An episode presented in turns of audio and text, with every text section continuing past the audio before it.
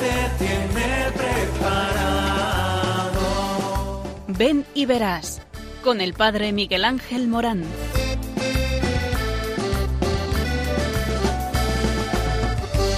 Aunque sean muchas las preguntas y si te surgen tantas dudas, es si verdad lo que te canta.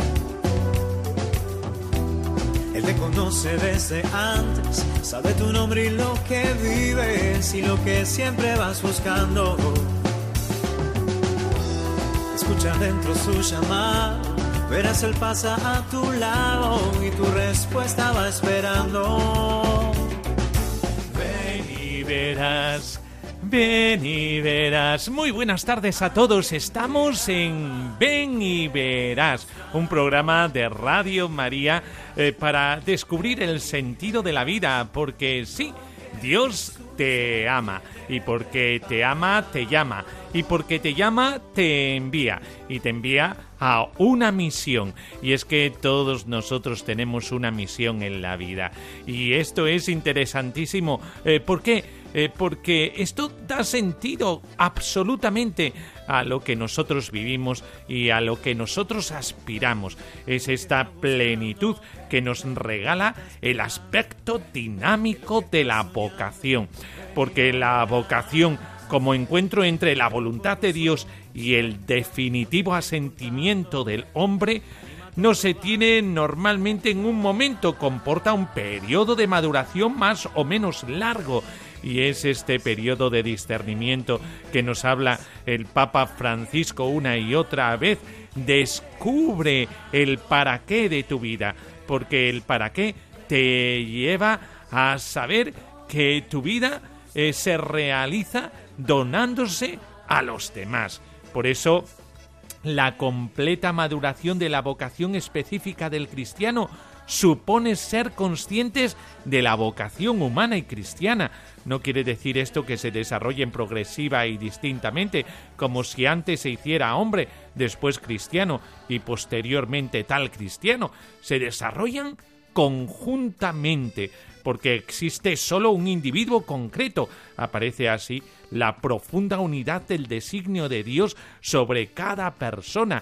Tú te realizas eh, como hombre, como mujer, y te vas realizando en la perspectiva de la mirada hacia Dios, una mirada hacia el cielo eh, que te lleva a saber cuál es tu designio, cuál es tu destino. Y desde ahí eh, crece el ser humano y desde ahí se santifica el ser cristiano. Lo humano y lo cristiano se llevan de la mano eh, para que nosotros podamos unitariamente crecer. Toda vocación auténtica debe cumplir todas las exigencias propias de la vocación humana y cristiana consideradas en sí mismas, porque de hecho la vocación individual no es otra cosa que el modo propio de ser auténtico hombre y auténtico cristiano. No hace más que especificar la común vocación bautismal. Esto manifiesta tanto la unidad común como la complementariedad de las vocaciones en la Iglesia. Toda vocación crece y alcanza su madurez por medio del diálogo interior con Dios en la fe y la plegaria. Esto pone de relieve su aspecto personal e incomunicable, eh, porque tú estás llamado a algo grande, a algo maravilloso. Convéncete de ello. Y Dios es lo que quiere realizar contigo. Toda vocación tiene una dimensión eclesial, es para el bien común de todo el cuerpo. Esto suscita y estimula el sentido de servicio. Toda vocación es en definitiva llamada a una comunión universal en Dios, es decir, vocación al amor. Esto expresa cómo no se la debe considerar como renuncia, sino como expansión de uno mismo, con una preferencia, esta preferencia a los más pobres. Todos nosotros estamos llamados a una obra de misericordia, es salir de nosotros mismos para encontrarnos con los más necesitados. Ojalá tengas ojos para descubrir al necesitado que está a tu lado. La vocación cristiana, eh, como recuerda la Lumen Gentium 5, es llamada a la santidad. Sentir la llamada a la santidad, es decir, a un encuentro cada vez más íntimo con Dios y a la disponibilidad a trabajar en su designio de salvación. Es una etapa obligada para todo el que quiera llegar a ser cristiano adulto se distingue por sí misma de la llamada que determina el modo particular de respuesta y del camino concreto a seguir, aunque puedan coincidir las dos cronológicamente. Y es que eh, tú estás llamado a trabajar en este designio de salvación que te santifica, eh, que te lleva en palmitas, o como dice la escritura, en lomos de águila, en alas de águila, porque todo es un don, un don de gratuidad. Eh, tú te das cuando tienes el amor de Dios en tu corazón, porque el amor de Dios siempre te invitará a comunicar a los demás parte de tu vida, si no es toda la vida. Por eso, el Señor eh, te está continuamente llamando en su amor y ahí está tu respuesta, la respuesta humana, que esta respuesta en libertad eh, te hace ser conscientes de esa llamada de Dios, de esa elección y a la vez de su amor gratuito. Por eso, al tanto del receptor, que estamos hablando de ti, de tu vida, del sentido de tu vida. Alguien te ama y quiere mostrarlo, ven y verás, ven y verás lo que Jesús te tiene preparado.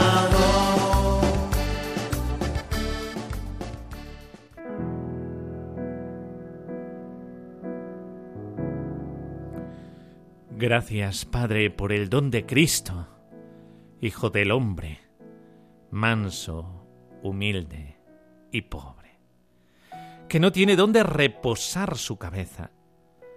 Alegres confirmamos hoy nuestro compromiso de vivir con sobriedad y austeridad, de vencer el ansia de poseer con la alegría de la entrega, de servirnos de los bienes del mundo para la causa del Evangelio y la promoción del hombre. Gloria a ti, Señor.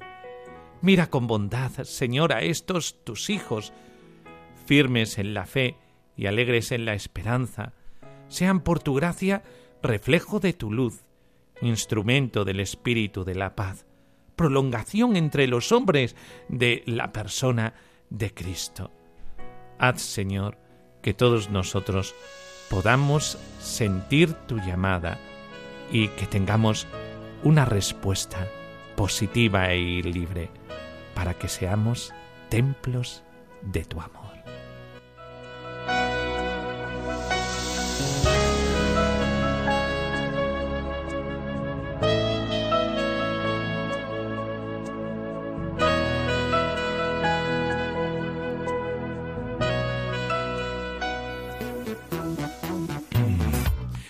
Otro año más, monjes de Silos anuncian experiencia monástica para nuevas vocaciones. Eh, por tercer año consecutivo, el monasterio benedictino de Santo Domingo de Silos en Burgos, España, presenta una experiencia monástica, un retiro de discernimiento dirigido a hombres entre 18 y 45 años.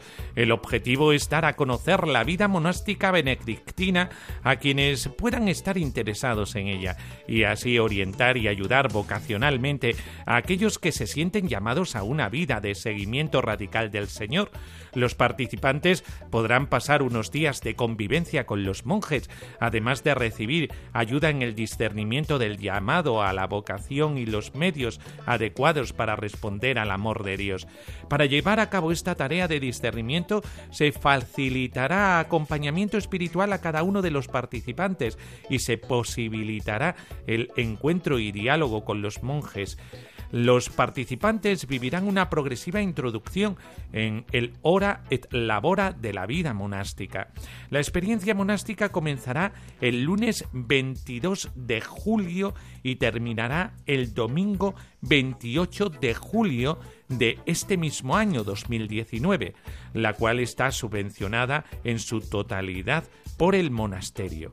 Durante las jornadas se comparte oración, vida, paseos, reflexiones y conferencias.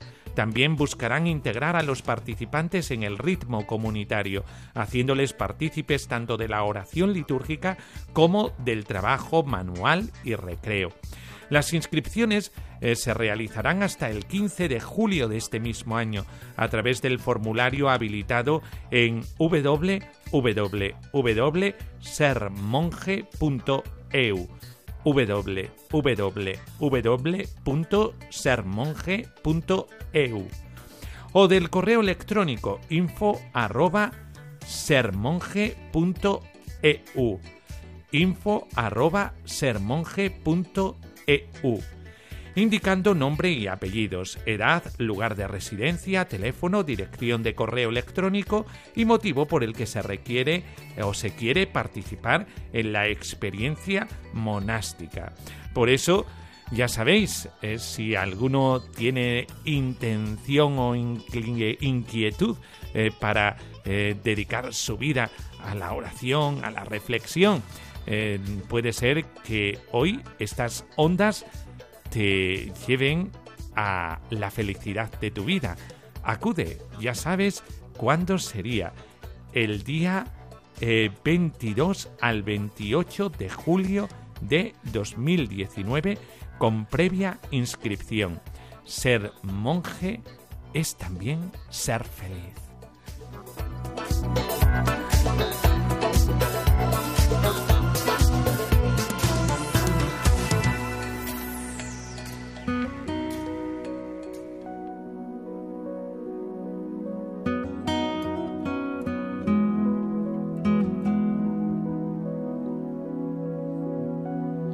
Del Evangelio según San Mateo.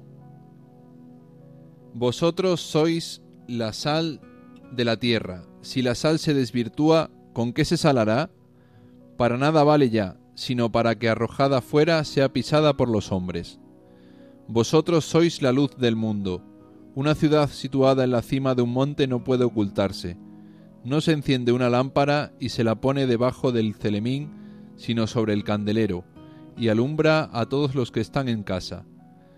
Brille de tal modo vuestra luz delante de los hombres, que vean vuestras obras buenas y glorifiquen a vuestro Padre que está en los cielos.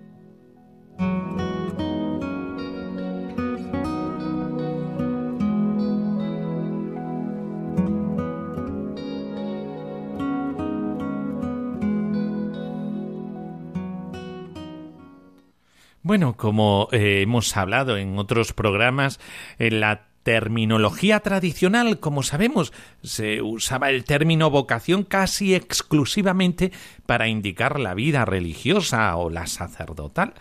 Este modo de ver las cosas y en la medida que se minusvaloraba, de hecho, la importancia de la vocación bautismal y se descuidaban las demás vocaciones, parece que hoy se ha superado del todo. Con la llamada a la fe y la consagración bautismal, el fiel queda constituido miembro de Cristo e Hijo de Dios. No hay mayor dignidad que esta. Es impensable que nadie sea más hijo que otro en la familia de Dios. Esto naturalmente no prejuzga la diversidad de funciones que en un cuerpo bien organizado como es la Iglesia y se pone como condición de existencia y de vitalidad. La necesaria variedad y complementariedad de funciones hace que la vocación fundamental se especifique en razón de actitudes y deberes particulares que determinan la elección que cada uno hace para dar a su propia vida un sentido ideal y para realizar su propia vocación bautismal. En este caso, todo estado de vida, toda profesión, toda dedicación puede estar caracterizada como vocación, que le confiere por eso mismo una dignidad superior y un valor trascendente. De aquí, sin embargo, no se sigue que todas las vocaciones sean igual como resonancia eclesial y como radicalidad de compromiso en el uso de los medios y de las exigencias concretas que se derivan de ella. Eh, podríamos decir, hay vocaciones que en la Iglesia revisten una importancia particular, tales son las vocaciones al estado de perfección y sobre todo al sacerdocio. Eh, como eh, viene siendo en la tradición de la Iglesia. El mismo Concilio Vaticano II, eh, que ha señalado con fuertes rasgos la importancia única y el valor trascendental de la vocación bautismal, la común dignidad de los miembros de la Iglesia y la llamada universal a la santidad, no ha temido hablar del valor superior de la vida consagrada en la Lumen Gentium número 44, de la superioridad de la virginidad consagrada a Dios, Optatanto número 10, y del sacerdocio como modo de dar a Cristo el más excelso testimonio de amor, eh, Presbyterorum Ordinis número 11, no estamos enjuiciando a nadie desde este micrófono. Eh, ¿Por qué? Porque todas las vocaciones tienen como origen la primera vocación de todas, que por eso es la puerta a toda la vida de gracia, eh, como es eh, la consagración bautismal. Todas las consagraciones parten de la consagración bautismal y por eso no estamos poniendo en predominio a unos a, unas vocaciones o a unos estados de vidas con respecto a otros porque todos pertenecen de igual manera a la familia de Dios, y todos pueden y deben alcanzar la plenitud de la santidad, como dice el Papa Francisco en la última eh, carta apostólica eh, sobre la santidad y todos pueden y deben alcanzar la plenitud de la santidad viviendo la propia vocación personal, pero en el orden objetivo de los carismas. No hay duda en este sentido que el sacerdocio y la vida consagrada tienen en la Iglesia una importancia particular y de una tarea tan singular que las hacen peculiares y las distinguen claramente de los demás. Eh, por eso, las vocaciones a estos estados de vida en relación con los demás vocaciones pueden llamarse con justicia eh, vocaciones especiales o de especial consagración. La palabra vocación, enseña Pablo VI, alcanza una plenitud de significación tal que, eh, sin más, tiende a llegar, sino de manera exclusiva, específica y perfecta, al pleno sentido de vocación doblemente especial, porque viene directamente de Dios como un rayo de luz fulgurante a, los más íntimos y profundos rincones de la conciencia y porque se expresa prácticamente en una oblación completa al único amor supremo, a las cosas de Dios y a las cosas que se derivan y forman una sola cosa con el primero eh, de los hermanos. Por eso, eh, la vocación consagrada eh, habla de una consagración que está unida a un carisma, que está unida a algo especial que perfecciona a la persona en una radicalidad evangélica eh, que eh, imita a Jesucristo mismo. El concepto formal de vocación divina en general implica la noción de elección, de separación y de destino a una misión especial. Tratándose del concepto de vocación en el sentido más general, es natural que se pueda aplicar y se aplique de hecho a toda vocación y misión, aun de la vida humana ordinaria. Pero en la medida en que la misión especial a la que se está destinado trasciende las actividades ordinarias y alcanza carácter sagrado y formalmente divino, cuanto más excepcional es la separación, cuanto más la elección hace resaltar la intervención de lo alto, la vocación se hace más específicamente divina y puede llamarse vocación especial. Sin embargo, nada más trascendente, formalmente divino, ni excepcional se puede concebir que la elección, separación y misión sacerdotal e igualmente religiosa. Toda vocación en el pueblo de Dios se nos recuerda en orientaciones y normas es sagrada eh, por su origen y por el don de la gracia que le acompaña, pero entre las vocaciones propias del cristiano se distinguen la vocación al ministerio sacerdotal y la vocación religiosa, a las que se reconocen y se las llama consagradas. Ellas, en efecto, nacen de una especial elección divina, concedida por Dios, con soberana libertad y por encima de todo criterio meramente humano. Por eso las vocaciones consagradas cambian profundamente la vida y la existencia del que es llamado. Consiste en una consagración progresiva realizada por el Espíritu y que culmina en una investidura que capacita para la misión y hace del elegido un separado para la misión, para dedicarse a la misión. La dignidad y la sublimidad de la vocación consagrada constituyen un nuevo título que exige una santidad a la de los eh, eh, especial a la de los demás, eh, derivado de la gracia bautismal y de la pertenencia a Dios. En el sacerdote, por ejemplo, la divinización alcanza las cumbres del carácter de las potencias sagradas y de la misión sagrada, los cuales otorgan un índole deiforme en la medida en que otorgan una capacidad de obrar que procede de Dios. Este obrar que procede de Dios eh, se corresponde con el supremo poder de la consagración eucarística eh, y que este poder se habla de un poder de servicio, sobre el cuerpo real de Cristo y con el sublime poder sobre el cuerpo místico. Son los, los máximos servicios que la criatura recibe de Dios por participación de los suyos y que se enraizan física e indeleblemente en el alma. Crean ellos mismos la mayor pertenencia a Dios y el mayor título intrínseco de deiformidad operativa o sea, de santidad. Por eso, eh, este título eh, eh, exige de una preparación especial, exige de un proceso especial, como dice el Papa Francisco en el último documento sobre la ratio fundamentalis, que habla de la formación del presbítero, desde el seminario.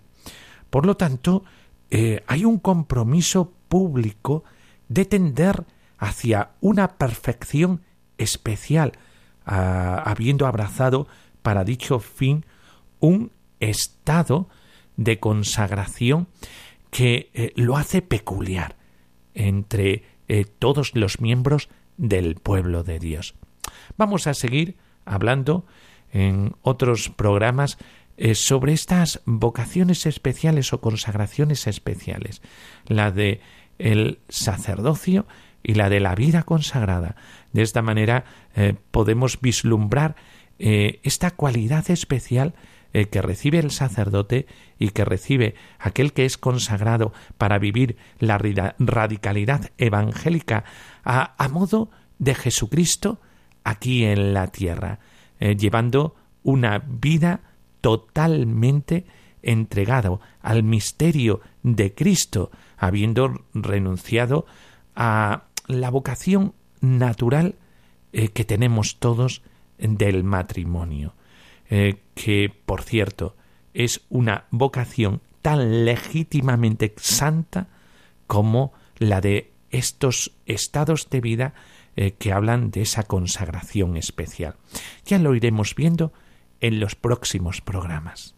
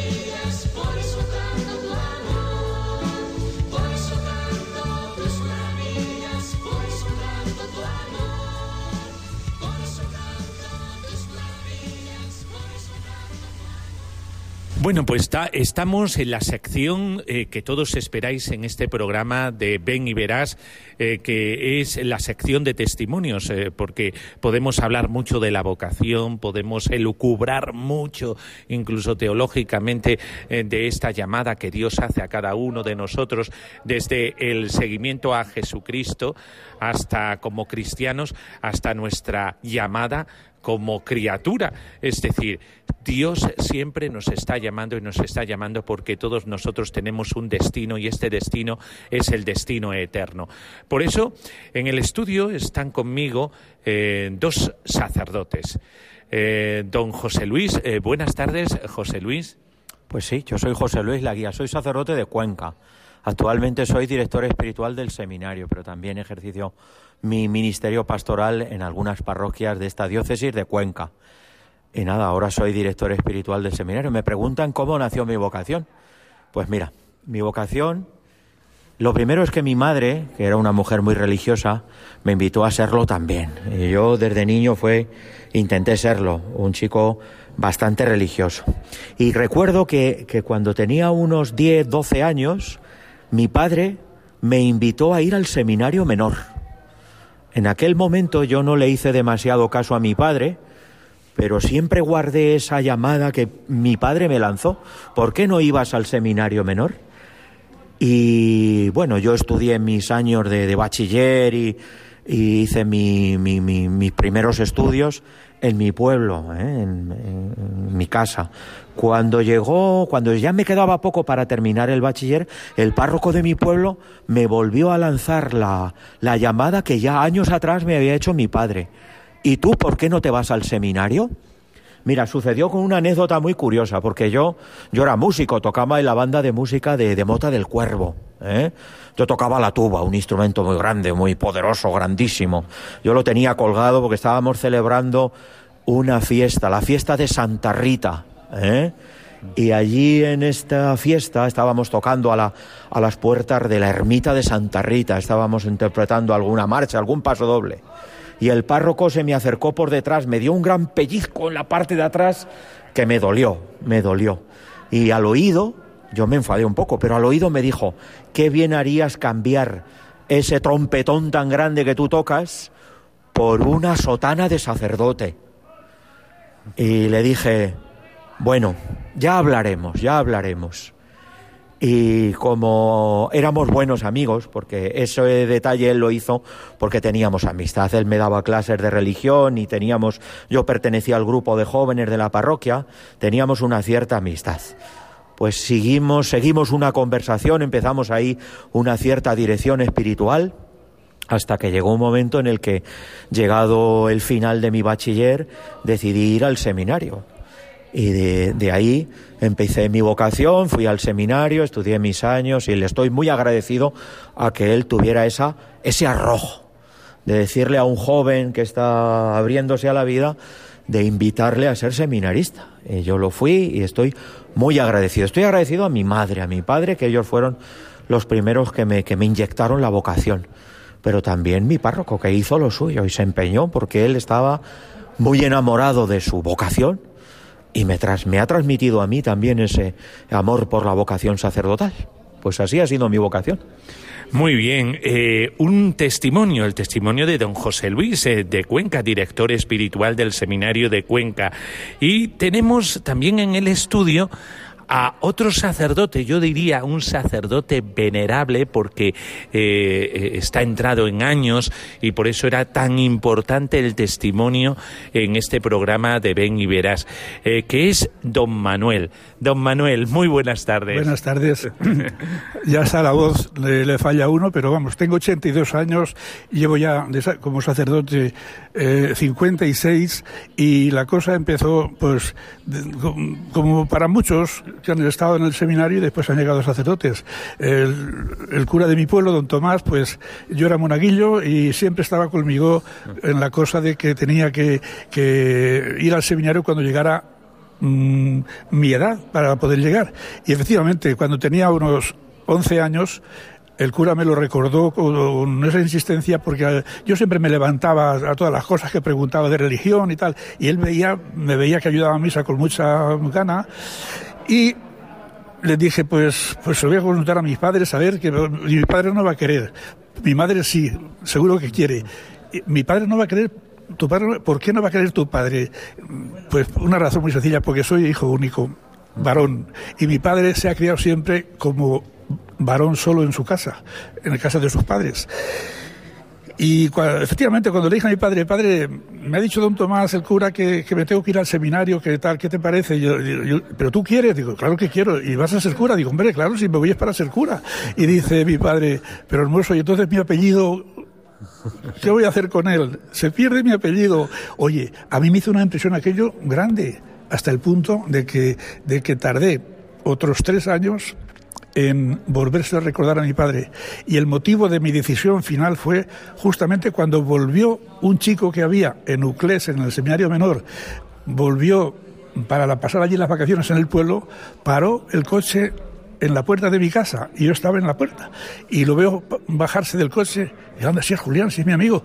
Julián, ¿pero qué pasa? Dice, pues que me anda vacaciones y vengo del seminario y me dio así un vuelco el corazón, como diciendo, esto es eh, que Dios me ha avisado para que por medio de esta señal yo le diga a mi padre que tiene que convencerse de que me y dejar que me deje que me vaya al seminario. Y, y a mi casa muy serio, muy serio. Yo tenía entonces ya 15 años. Habían pasado de 12 a 15. Y le digo, padre, ahí está Julián, mi amigo, que viene del seminario y ya tiene, ha estado un año allí si yo me hubiera ido cuando tú dices, pues ya llevaba tres años, cuando te dije yo a ti, y me dice, no me digas más, que ya te veo venir. y tanto que veo, me voy en septiembre a Uclés, si quieres como si no. Ay, madre mía, que ya no voy a tener hijos ni te voy a tener nada. Digo, todo lo contrario, creo que el Señor quiere que me vaya y sea cura para que tú tengas un hijo toda la vida. y por no seguir mm, me voy a pasar ya al final. El final es que mi padre después, cuando yo ya estaba en el seminario, me decía, como un día me enteré que como fulano que se ha salido, te sales tú, ese día te mato. Digo, padre, por favor, antes me mataba porque me, porque me ahora porque si me salgo me matas también. Y bueno, mi padre murió en mis brazos y conmigo. Y eso lo dice todo. ¿eh? Murió en sus brazos y con él, en con don Manuel. José Antonio. Eh, José Luis. Oye, perdón, José Luis. Eh, sabía que me iba a equivocar, José Luis. Pues, eh, José Luis, después de... ¿Cuántos años llevas de sacerdote? Ahora son 27 años, voy a hacer, 27.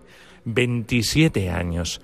Pues, José Luis, después de 27 años viviendo el ministerio sacerdotal, puedes decir, porque seguramente muchos indecisos que tienen una llamada, porque sé que hay oyentes de Radio María que están pensando en esto, están pensando en algún día servir al Señor, pero eh, no, eh, no, se atreven. Hay una gran indecisión, sobre todo en esta cultura nuestra, eh, que yo no sé, parece que los jóvenes son como más indecisos ¿eh?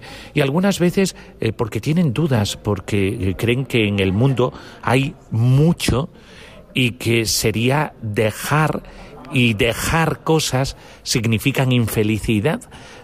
José Luis tú eres feliz siendo ministro de Dios has encontrado en tu vocación y secundando la llamada de Dios has encontrado la felicidad pues mm, creo que sí.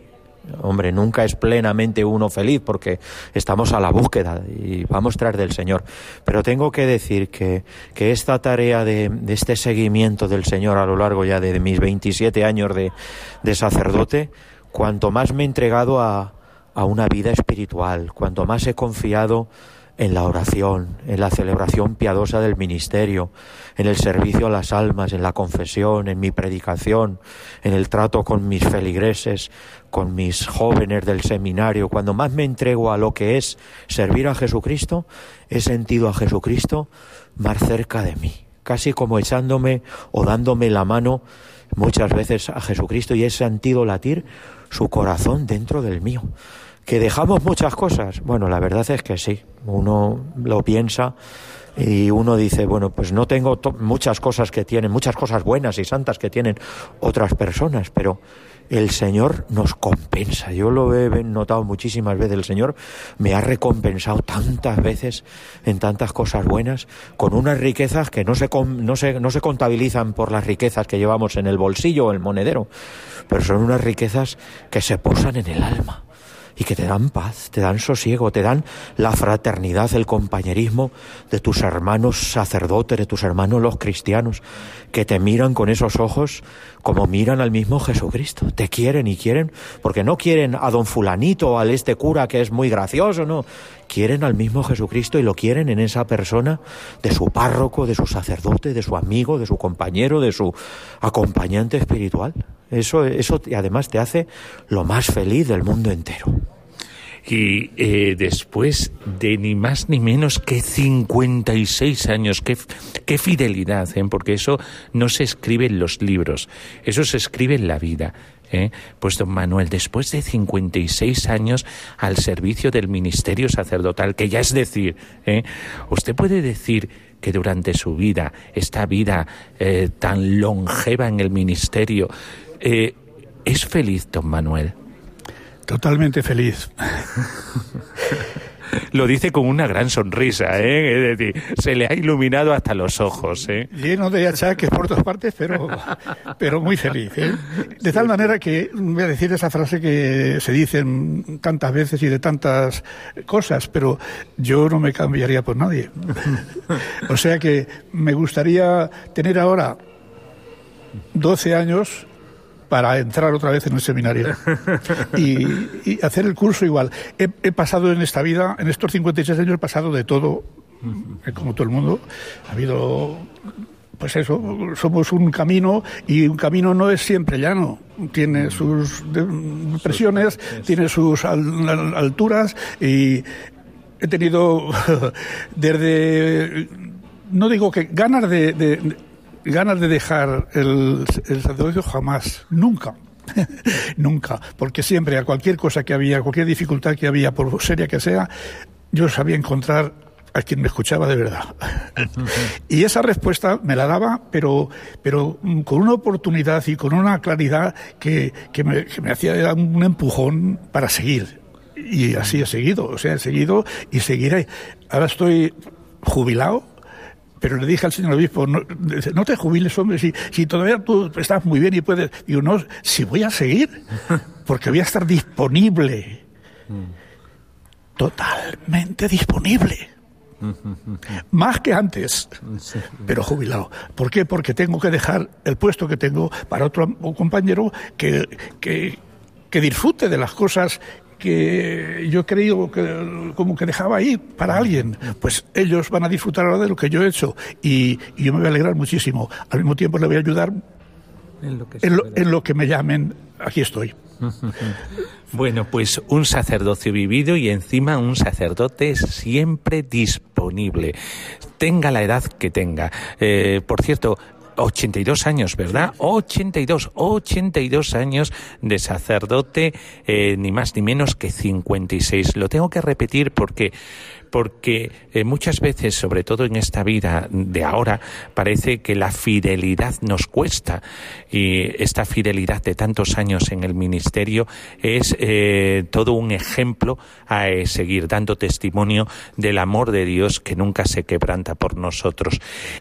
don José Luis, ¿qué le dirías a un joven que tuviera dudas con respecto a entrar en el seminario, que supiera eh, él que Dios le está llamando al seminario, pero que no se atreve, porque no se lleva de moda, porque la prensa no es que hable muy bien de los sacerdotes, cosa que no entiendo, porque yo todos los curas que conozco son maravillosos, yo no sé de dónde cogen esos otros curas que salen y que eh, dan eh, pues todos los medios de comunicación hablan de ellos, yo no sé esos modelos de dónde los de dónde los cogen. Pero, eh, José Luis, ¿qué le dirías a un joven que se esté pensando si sí o si no? Bueno, la primera cosa es que no tenga miedo, que se aventure a esta aventura espiritual lo primero es que, que, se aventure y que encuentre ese sacerdote, acompañante, ese párroco de su parroquia o ese sacerdote amigo de la parroquia de al lado, que busque esa persona con quien abrir el corazón. Todos los que estamos en el seminario y disfrutamos de este encuentro con Jesucristo y llevamos años, años sirviéndole, hemos progresado porque hemos encontrado ese cariño, esa amistad de aquellos sacerdotes que fueron grandes amigos y que nos manifestaron el amor de Jesucristo. Y gracias a ellos estamos aquí. Si esos jóvenes tienen la valentía de acercarse a ese sacerdote, ese compañero, con una buena confesión, invitándole a que ese sacerdote luego después o en otras conversaciones van a encontrar, si no van al seminario, van a encontrar un gran amigo. Porque es verdad, los sacerdotes estamos aquí, nos entregamos a la amistad de muchas almas. Y, van a encontrar un gran amigo. Y es posible que ese amigo un día les ayude a dar ese último salto para el seminario. Y eh, don Manuel, ya con su experiencia, ¿qué le diría a un joven que es indeciso y que eh, está pensándose si entrar o no entrar en el seminario? Yo le diría, tú empieza, tú empieza. Y cuando vayas mm, pasando tiempo, días, meses, años, verás como poco a poco el Señor se encargará de ayudarte para que vayas asegurándote asegurándote en algo muy sencillo como es el saber que, Cristo es tu amigo, que es mm, tu Dios, que es tu todo, y entonces si tú te agarras a Él, pues Él no te va a soltar. Si te agarras a Él, piensa, piensa así y verás cómo encuentras camino para atreverte. Pues muchísimas gracias, don José Luis, muchas gracias por estar eh, con nosotros en este programa Ven y Verás y por comunicarnos este testimonio tan hermoso de su sacerdocio. Muchas gracias, don José Luis. Pues nada, muchísimas gracias y que nos podamos ver muchas veces y dar este testimonio hasta el final de nuestros días. Y muchas gracias, don Manuel, por su eh, ministerio tan fecundo ¿eh? y tan longevo, porque vamos, encontrarnos con un sacerdote de 56 eh, años de ministerio, 82 años de vida, es precioso, un testimonio precioso de fidelidad. Muchísimas gracias, don Manuel. A ti, a ti y a, y a la gente que, a la que quiero mucho de, de Cáceres también. Muchísimas gracias. Bueno, pues seguimos en este programa Ven y Verás, un programa que habla del sentido de la vida, que habla de eh, las, los diferentes estados de vida eh, en la Iglesia, el estado de vida matrimonial, el sacerdotal y el religioso.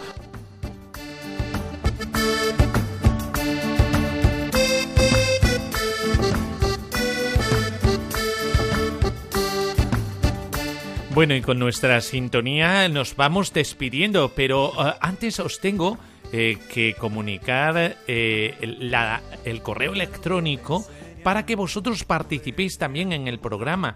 Eh, es decir, podéis participar mandándonos audios con testimonios de vida o audios de niños diciendo qué querían, qué quieren ser de, mayor, qué, qué es lo que les gustaría eh, ser de mayor o en el estado de vida que quisiera o en la profesión que quisiera.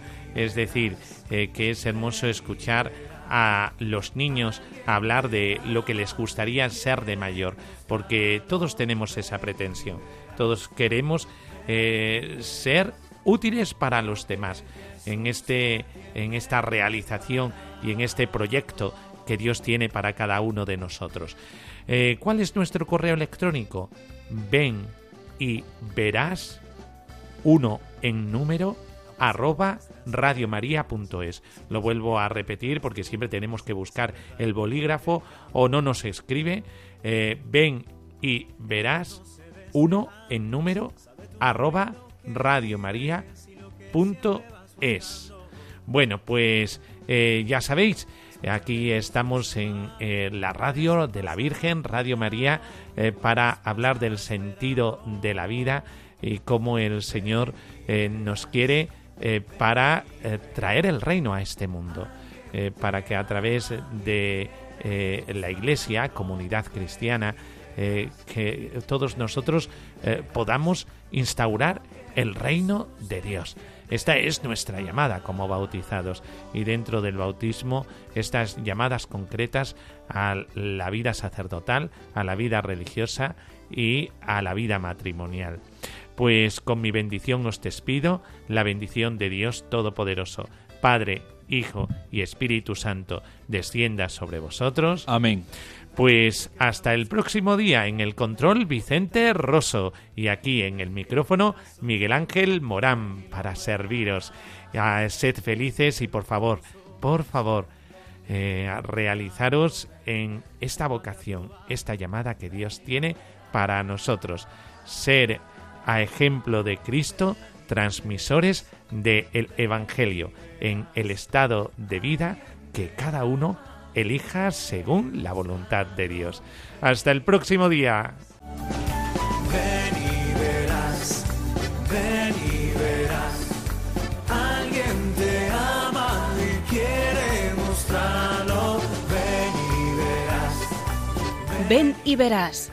Con el padre Miguel Ángel Morán. Jesús te tiene preparado.